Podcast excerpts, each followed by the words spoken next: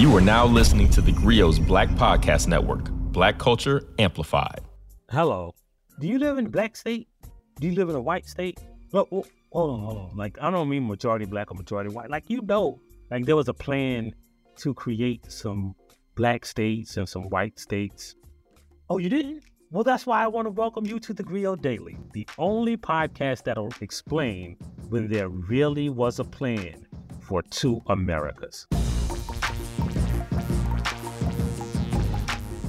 We like to think about this idea of two Americas like there's an America where black people live, where things are unequal, where we don't have access to the same rights and housing and, you know, privileges that most Americans have.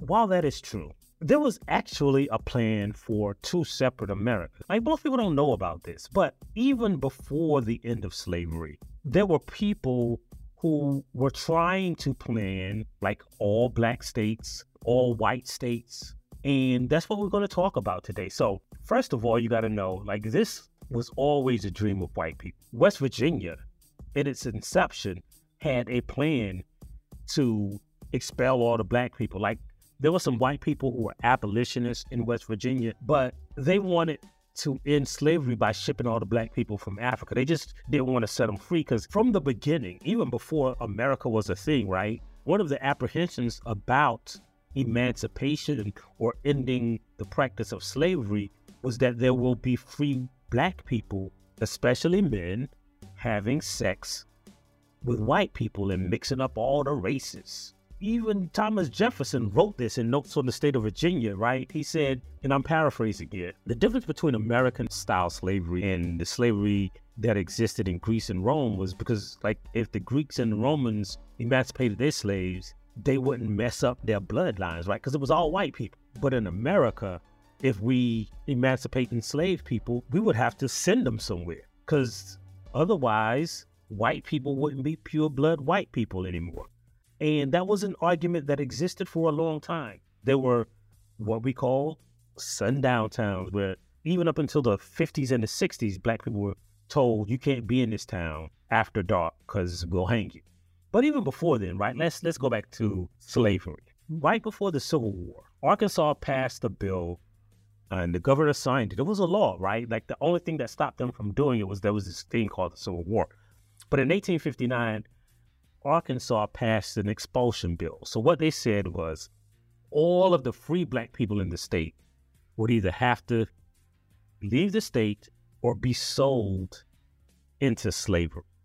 I mean, that was an actual law, right? Like they never got a chance to do it because, first of all, like I would like to see the white people try to make some free black people leave. And there was other states who tried to do it. South Carolina tried to do it. South Carolina, even before long before, like in the 1830s, right after they said Denmark Vesey conspired to plan a slave revolt, they passed a law that forbid manumission, which was a slave master freeing his enslaved people. They said that he had to get permission from the state government to do it, right? And even if you were a free black person in the state, you had to, first of all, you had to pay a tax that was equivalent of about $1,300 in today's money, right? Like just to exist as a free black person, you had to pay this tax or leave the state. And now, if you got behind on your taxes after a few years, they get the money from you by selling you back into slavery. Tennessee, on the other hand, made slavery voluntary. So, Tennessee, when they were debating their expulsion bill, they had three choices. There were three bills that were up for proposal. One was the volunteer for slavery bill.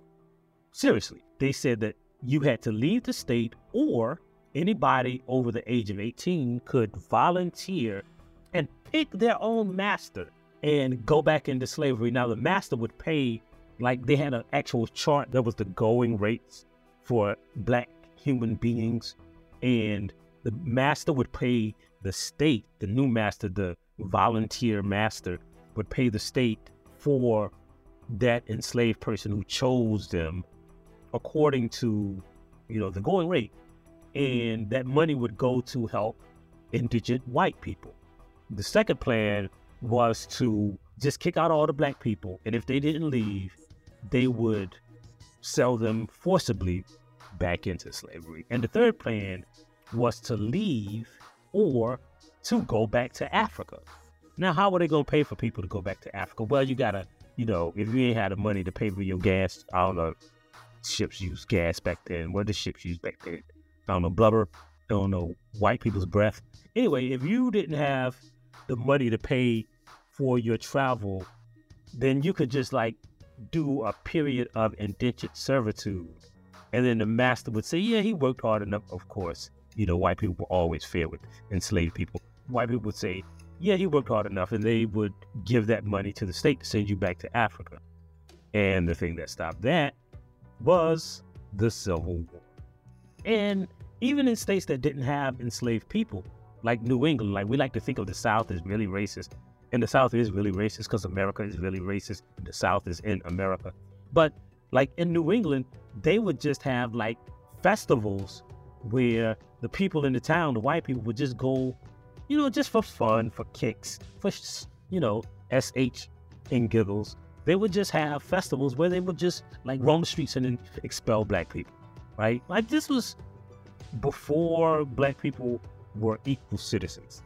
And there were states that were all white from the beginning. So Oregon planned to be an all white state from the beginning, right? Now, they did give white people the authority to whip any enslaved person, um, you know, just because, I mean, I guess if you're a white person in America, that might have been enticing to move to cold Oregon where it rained all the time.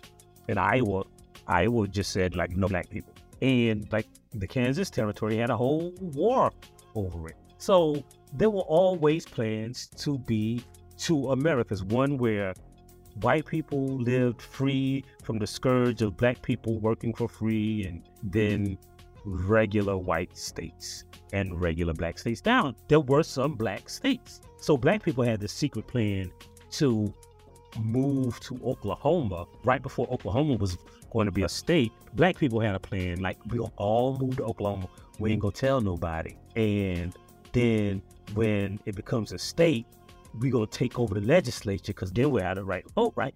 Because you know the state determined you were citizens, right? So we're gonna all vote, and then we're gonna make it an all-black state, and black people moved there. Everything was in place, but then you know they appoint a governor and they appoint the first legislatures, and the white people, the first thing that they did was disenfranchise black people and put in Jim Crow like laws. Same thing happened with other territories, right? There was a, a, movement to turn the state of Mississippi black. Remember, Mississippi, South Carolina, they were close to majority black or majority black, but white people folded every time because they weren't just interested in being in white places.